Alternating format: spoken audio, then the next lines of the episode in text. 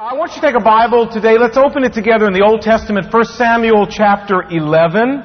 If you didn't bring a Bible, how about grabbing one off the back of the seat in front of you and opening it to page 198, 1 Samuel 11 or page 198 in our copy of the Bible. You know, Brenda and I were down in New Orleans not too long ago, and we took one of these little tours of the city.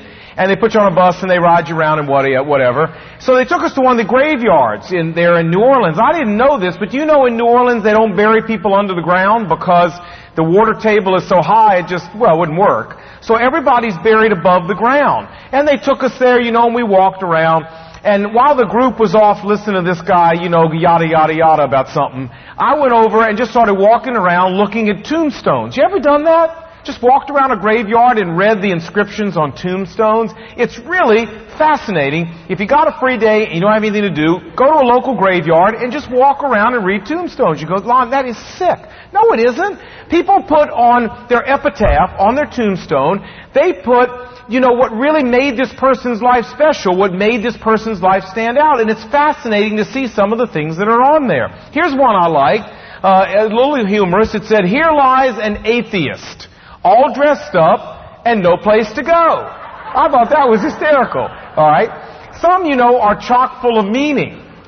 Like the one I shared with you a couple weeks ago, written by John Newton, the former slave trader who wrote Amazing Grace. On his tombstone, his epitaph is, "Once an infidel and a libertine, a servant of slaves in Africa, by the rich mercy of Jesus Christ, preserved, restored, pardoned, and appointed to preach the faith he had long labored to destroy." Now that's a tombstone. Well, here's the question I want to ask you and me this morning. If you and I were to sit down and write our epitaph, or if somebody else, if we were to die and somebody else were to write our epitaph, what would people put on our tombstone? What about our life would they pick out to highlight? Would it be a godly epitaph that where people call you blessed, or would it be like one of these other epitaphs I ran into? It said this, "Here lies a man who lived for himself and had no concern for how others fared. Suddenly he's dead, and where he is now, nobody knows and nobody cares." Or would they write that on your tomb? I want to talk to you and me today about how we as Christians can leave a godly epitaph behind when we're gone. Something that we would be proud for people to say at our funeral about us. Something that we would be proud to have people write on our tombstone. And we're going to look at an event out of the life of the great Old Testament prophet Samuel, because he's what kind of puts us onto this. Now, we're in a study of the life of David. Now, we haven't got to David yet. We're on our way. We'll get there soon, because Samuel's going to anoint David as king very soon. But right here we're talking about Samuel. And remember, Samuel's old. He's about ready to die. The people have asked for a king. And he's agreed to appoint one, a man named Saul. So when we pick up the story, he and all Israel have gathered together at a place called Gilgal to have a coronation event for King Saul. So let's pick up 1 Samuel chapter 11. Look at verse 14. "Then Samuel said to the people, 'Come, let us go to Gilgal, and there we will reaffirm the kingship.' So all the people went to Gilgal and confirmed Saul as the king in the presence of the Lord, and they sacrificed there, and they had a great celebration." Now, this is going to be the last time Samuel is ever going to have the whole nation of Israel gathered together, so he takes this opportunity to give them a little farewell speech. Here we go, verse 1 of chapter 12. "And Samuel said to all Israel, 'I have listened to everything you said to me, and I have set a king over you. Now you have a king as your leader. And as for me, I am old and gray, and my sons are here with me. I have been your leader from my youth until this day. Here I stand.'" Now look what he says. He says, "Testify against me in the presence of the Lord, whose ox have I taken? In all those years I was your leader, from the time I was a young guy to an old man, did I ever take one ox from any of you that wasn't mine?" And he goes on to say, "Whose donkey have I ever taken? Whom have I cheated in all those years? Whom have I oppressed in all those years? From whose hand did I ever accept a bribe to make me shut my eyes to the truth? If I have done any of these things, you tell me about it, and I'll make it right now." And the people said, "Well, you've not cheated us, and you haven't oppressed us, And you haven't taken anything from anybody's hand that you shouldn't have taken. Samuel said, the Lord is witness, and also the king is witness this day, that you could not find anything that was wrong in my hand. And they agreed and said, yep, the Lord is witness, Samuel. You've been a godly man. You've been a righteous man. You've been a decent, honorable man, Samuel. We all agree to that. Now, what Samuel says here is not wordy. It's not long. But it is incredibly powerful. It's powerful because of the power of Samuel's life. Here was a Christian leader who lived with integrity and humility and honor and honesty and authenticity, not just for a couple of years, but from the time he was a little guy till the time he was an old man. And everybody in Israel agreed that indeed he had lived that way. You know, we live in a day and an age where Christian leaders are a joke. Everybody from Jay Leno to Saturday Night Live makes fun of Christian leaders. They make fun of everything from Tammy Faye's makeup to Jimmy Swaggart's self-righteousness. And you know, I'm not saying that we don't deserve some of this. You know, when we decide we're going to present the message of Jesus Christ to an unbelieving world, they expect us to have lives that back up the message we're giving out. They should expect that. And when we don't have lives that back it up, well, then they're going to laugh us out of town, folks. Let me take a moment and say that if you're here today and you've never trusted Jesus Christ as your personal Savior, the most common excuse I hear is people saying things like, well, I once knew a Christian, and they did this, that, and the other thing, and that's why I'm not going to be a Christian. If you're here and you've never trusted Christ, listen a second. The veracity of Christianity, the trustworthiness of Christianity, is not based upon the fact that Jesus has perfect followers, friends. Jesus does not have perfect followers. If we were perfect, we wouldn't have needed a Savior in the first place. We are not perfect. And so many people look at our lives and say Christianity is a hoax and it's a fraud because the followers of it aren't perfect. We never claim to be. The veracity of Christianity and the trustworthiness of Christianity is based upon the fact that the leader is perfect. And when you can find something wrong with Jesus Christ, then you have every right to say Christianity is a hoax. But that doesn't mean you have the right to do that because you find a follower of Christ that isn't perfect. So be careful you're judging Christianity on the right basis, okay? Something to think about. And yet in saying that, I'm not in any way trying to absolve us as Christians of our responsibility to live lives that back up what we're telling other people. I say to my staff all the time, and ask any of them, they'll tell you, I'm constantly saying to them, guys, we only really have one qualification for ministry. And if we lose that one qualification, we're finished. That qualification is our personal credibility. And if we ever lose our personal credibility in the eyes of people, it doesn't make any difference how many degrees you have, doesn't make any difference how much theology you know, your ministry's done. You're finished. Credibility. Here's the great thing about this guy Samuel. After years of leading Israel, after years of living in a fishbowl, after years of having his life inspected with a fine-tooth comb by some of the pickiest people in the universe, people like my mother.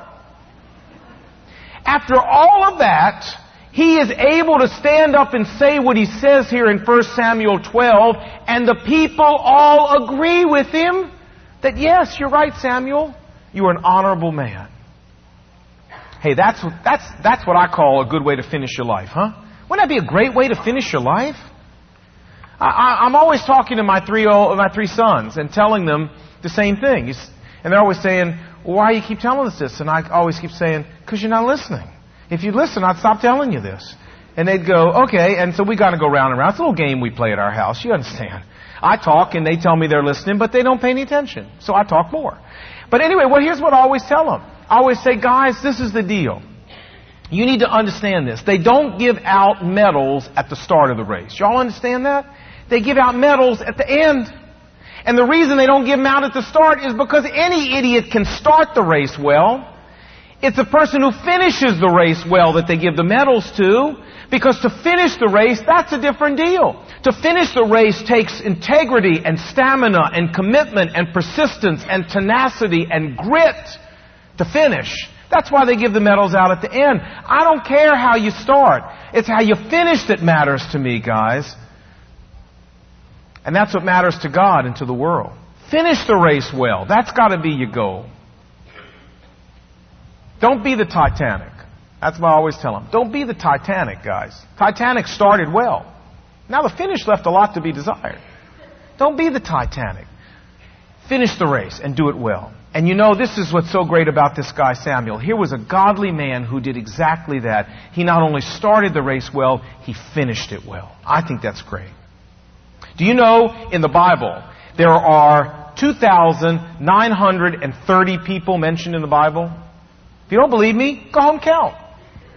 Trust me. And do you know of those, we only have information enough, about 100 of them do we have enough information that we can tell how their life started and finished. And of those 100 people about whom we have enough information to tell, less than 1/3 of them finished well. We've got guys like Samson, and we got people like Lot, and people like Judas Iscariot, people who started well, but they shipwrecked, like the Titanic. Less than 1/3 finished well.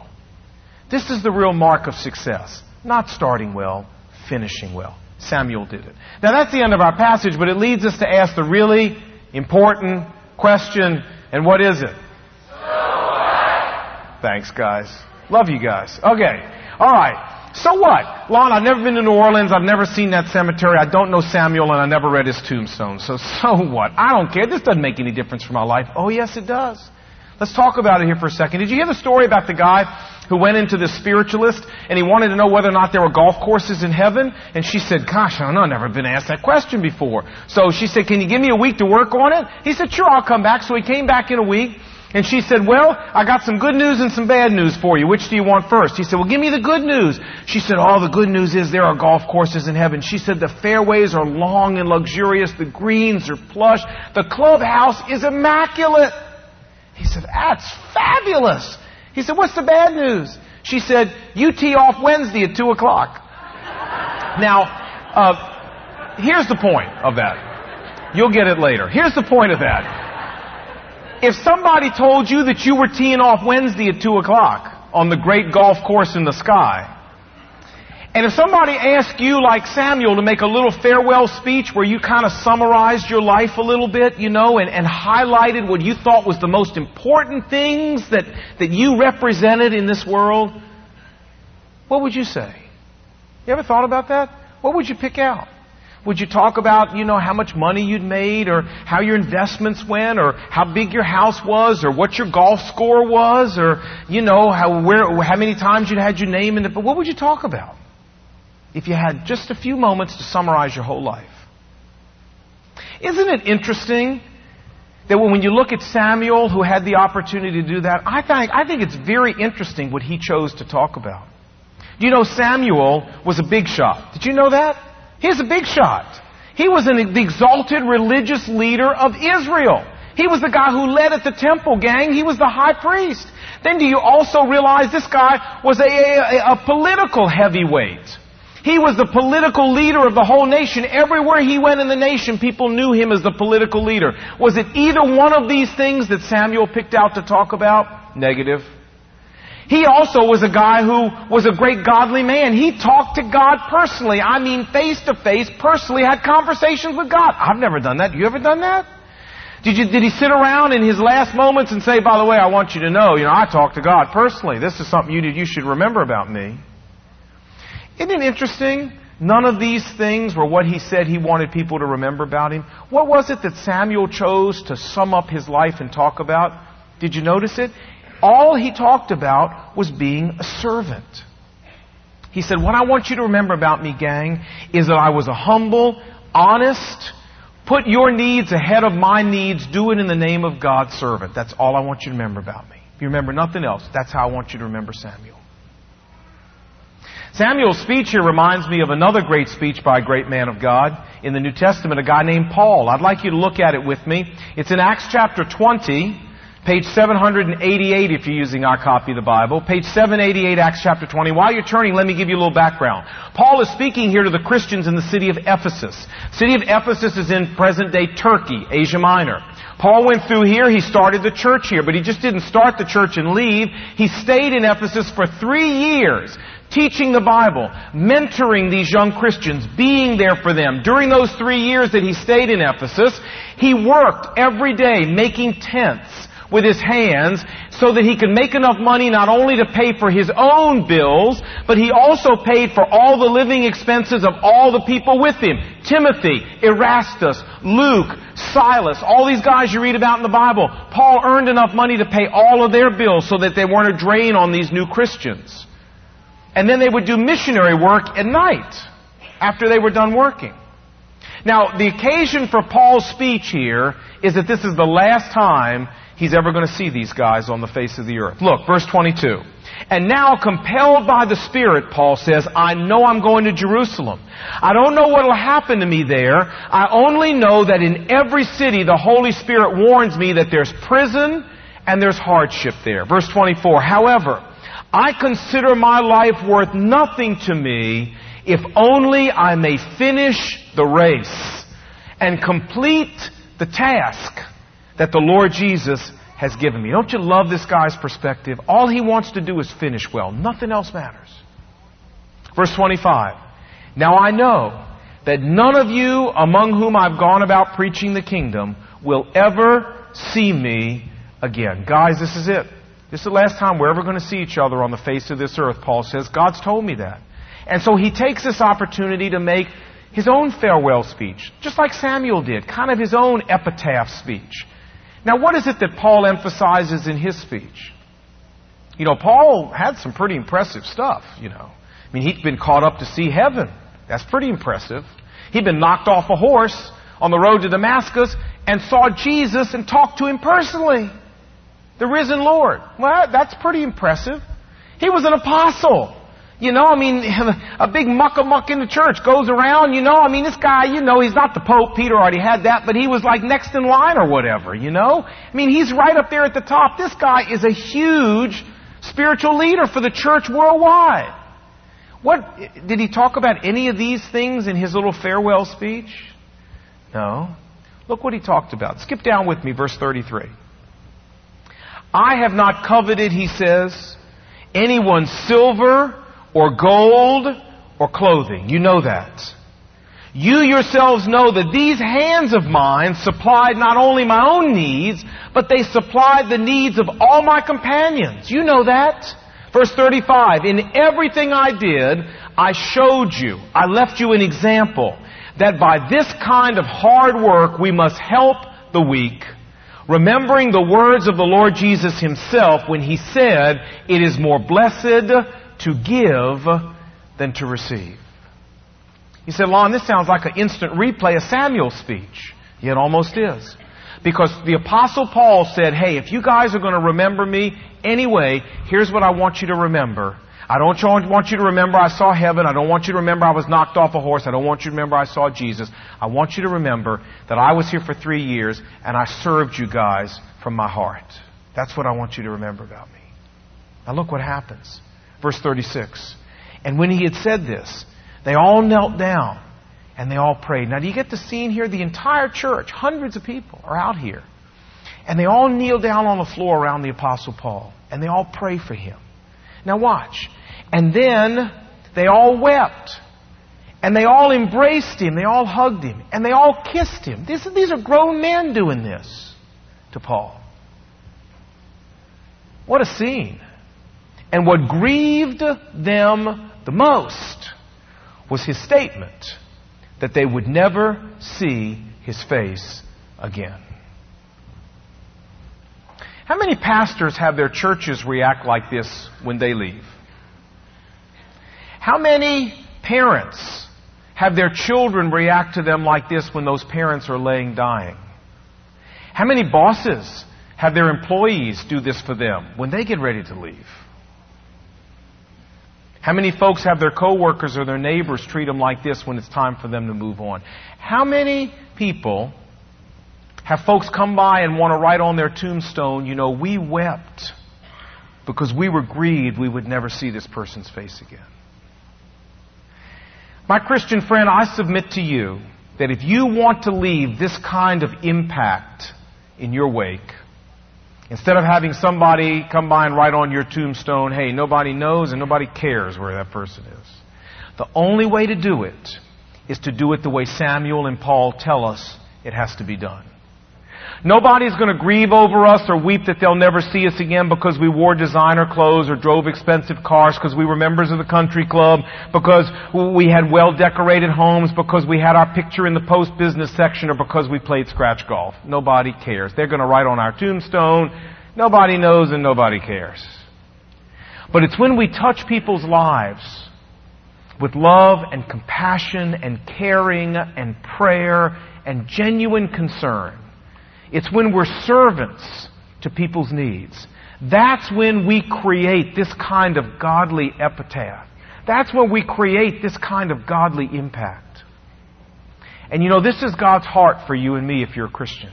God's goal, God's heart is for you and me to embrace what it means to be a servant like this to the needs of people. As the purpose for why God left us here. God did not leave you here, friend, to be a big shot. Trust me.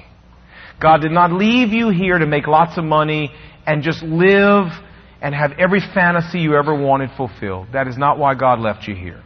God left you and me here as Christians to serve the needs of people, just like He did when He said, hey, the Son of Man did not come to be served. He came to serve. Want to make an impact? Want people to write something nice on your tombstone? You've got to be a servant. They say, well, Lon, put some handles on this for us, okay? What does it mean to be a servant? I mean, make this practical. Bring it down to everyday life. Love to. Let me give you the three key elements of what it means to be a good servant. You want to be a good servant? This is what you got to do. Number one, the word is integrity. You've got to be a man or a woman of integrity. By that I mean that if you look at Samuel and you look at Paul, these were guys who had the opportunity and the position to fleece their sheep, and they didn't.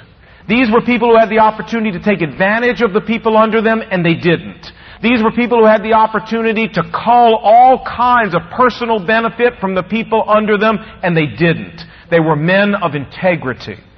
Samuel said, have I cheated anybody? Did I oppress anybody? Did I take advantage of anybody for my personal gain? And all the people said, no, Samuel, you didn't. Paul said, did I covet your gold or your silver or your clothes or anything? Didn't I work with my own hands and take care of myself so that I didn't take anything from you guys? Yes, Paul, you did. True servants are men and women of integrity. They are not in it to see what they can get from people. They're in it to see what they can give to people. And even if they're given the opportunity to take advantage of people, they don't do it. You know, if you've been keeping up with Zaire lately, you know, the longest sitting monarch in Africa is now history. President Mobutu, he came to power in 1965. I was in high school when this guy came to power. That's how old I am. And he presented himself as the savior of Zaire, the servant of the people that was going to lead Zaire into the modern world. Yes, some servant. Time magazine said he departed on a 3-decade stealing spree from his people. Using the copper trade in Zaire, he built himself 11 palaces like the Taj Mahal in Zaire. He bought himself 21 estates around the world. He owns a palace on the French Riviera. He owns a 16th century castle in Spain. He owns a little chateau in Switzerland and 18 other properties around the world. He amassed a personal fortune of $4 billion. And he left Zaire and the people in absolute, total, abject poverty and ruin. 80% of the people in Zaire don't even have a job. You cannot drive from one end of Zaire on the other, to the other on a paved road. You used to be able to, but the roads are in such disrepair, there's not a paved road you can drive from one end of the country to the other on. All the money went into his palaces. In the best hospital in Zaire today, this is the best hospital, named, by the way, after Mobutu's mother. But in the best hospital in the country, patients have to bring their own drugs, syringes, sheets, and food to the hospital. And if you get well in the hospital, which is a 50-50 thing, if you get well in the hospital and you don't have enough money to pay the bill, they put you in prison till your family can come up with the money. Was this guy a servant and a blessing to his people? Are you kidding? He joins the ranks of Idi Amin of Uganda and Ferdinand Marcos of the Philippines, who said they wanted to be servants, but when given the opportunity, they used their position not as men of integrity, but they fleeced their people and they filled their own pockets.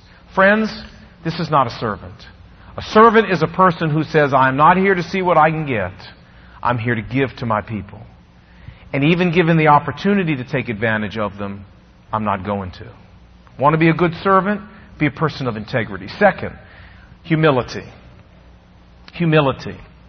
Can you imagine the Apostle Paul working every day making tents? I mean, that was a pretty lowly job.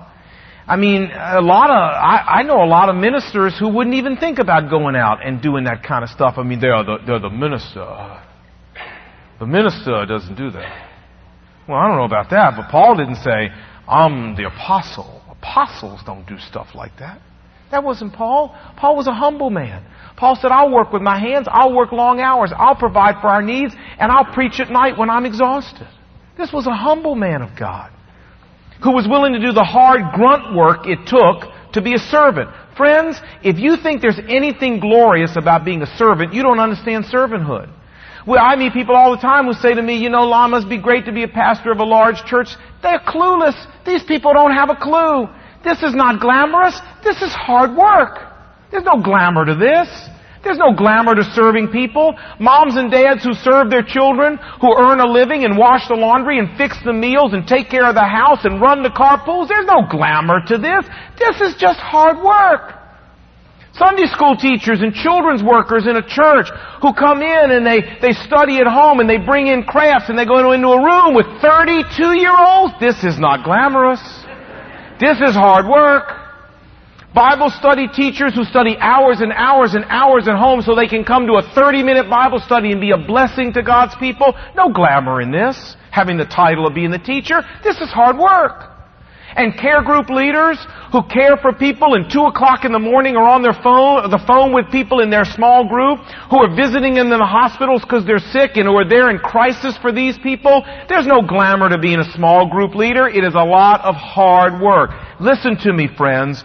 Godly servants understand that to be a servant, it takes the grunt work, it's hard work, but they're willing to do it because they're humble men and women who just want to serve God. You can't be a good servant if you're not willing to be humble. Third and finally, not only integrity and humility, but third and finally, generosity. You see, servants have a perspective on what God's given them, on their resources. And their perspective says, God didn't give this stuff to me for me to just simply feed my every fantasy. God gave me these things to use them in serving others.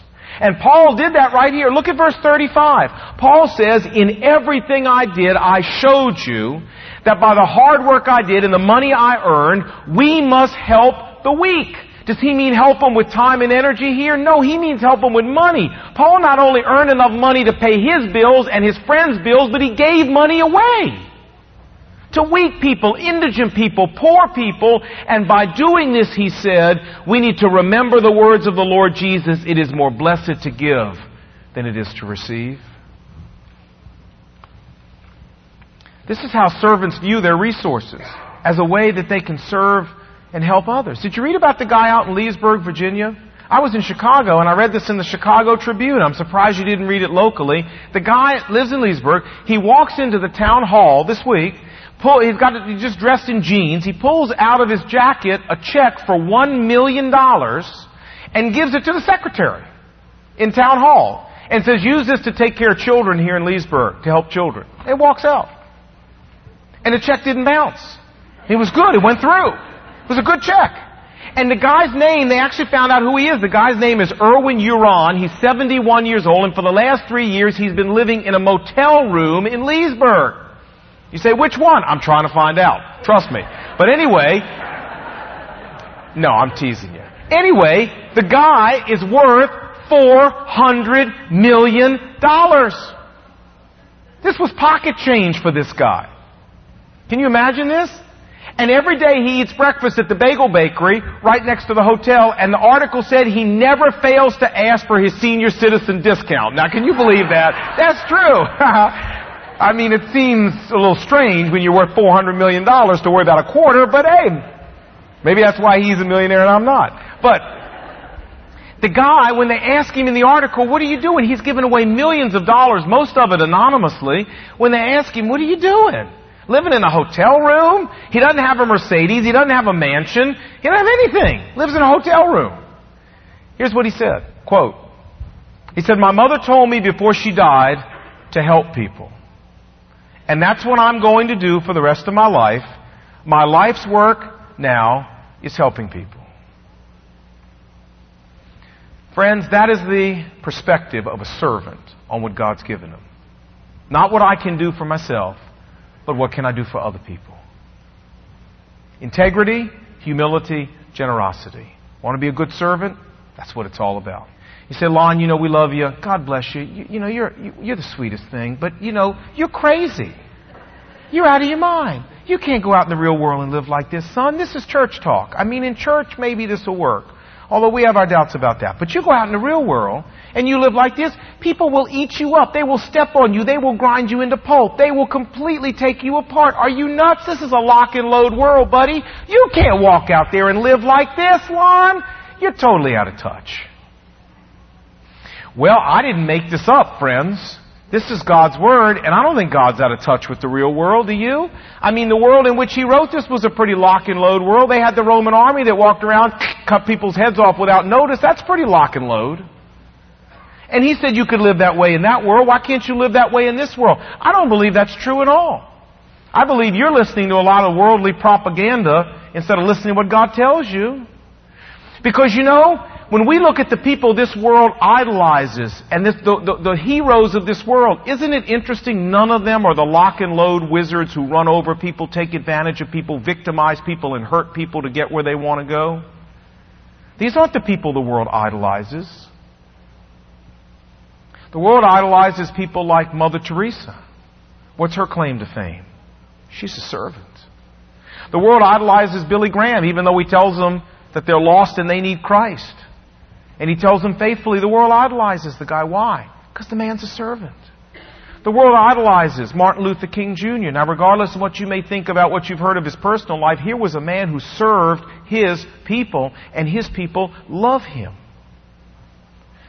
The world idolizes Gandhi. Now, I don't like Gandhi's theology, but here was a man who, as a humble servant, served the people of India, and those people worship him. And we have Abraham Lincoln and George Washington and Florence Nightingale who started the Red Cross. These are the heroes of the world. Do you hear any of these heroes being lock and load wizards? Every one of them are just servants. And friends, when the dust clears, I'm telling you, the lock and load wizards may have been in the paper, may have owned the buildings, may have driven around in the rolls, but when the dust clears, nobody cares. They go to their tombstone and we write on them, nobody knows and nobody cares where they are. It's the servants that we go on honoring for centuries. Don't tell me this doesn't work. And if somebody takes advantage of you, so what? If somebody steps on you a little bit, so what? Serve them. That's what you're there to do anyway. And God will honor you for it. So what?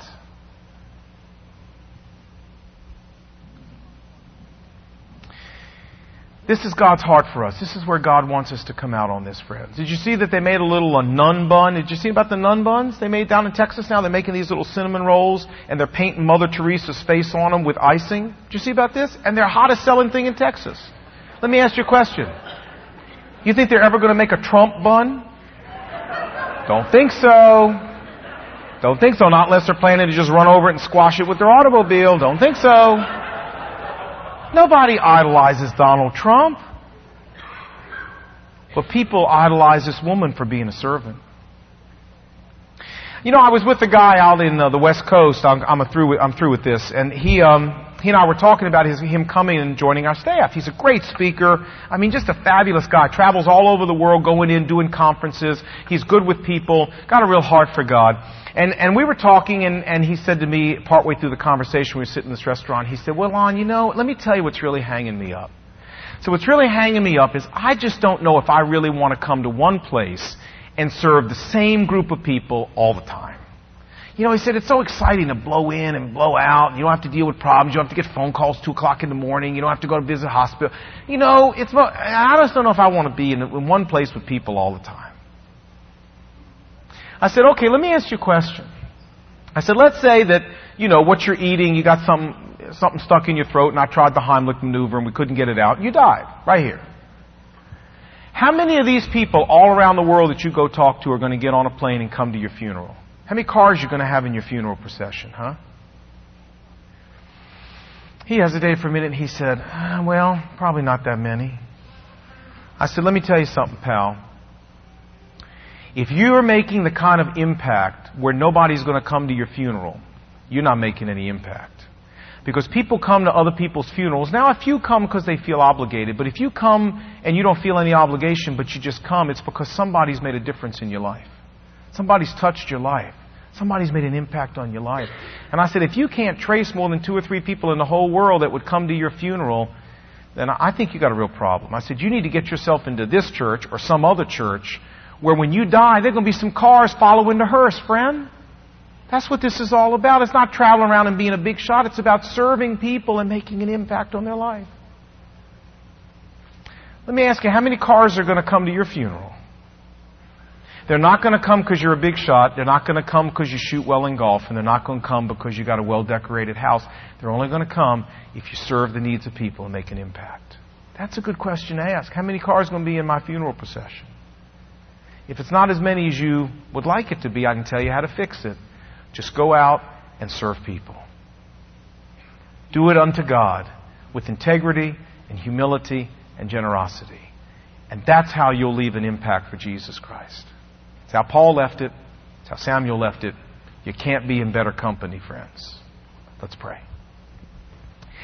Lord Jesus, thank you for reminding us today that the world lies to us all the time about what it really means to make an impact, that being a big shot and rolling over people, this isn't how it's done. Remind us that the way that we leave a godly epitaph for ourselves is by serving the needs of men and women. And I pray that you would help us do that from the heart. Change the way we see our lives, the way we see our world, the way we see our purpose here, because of the Word of God to our hearts today. And we pray this in Jesus' name. Amen.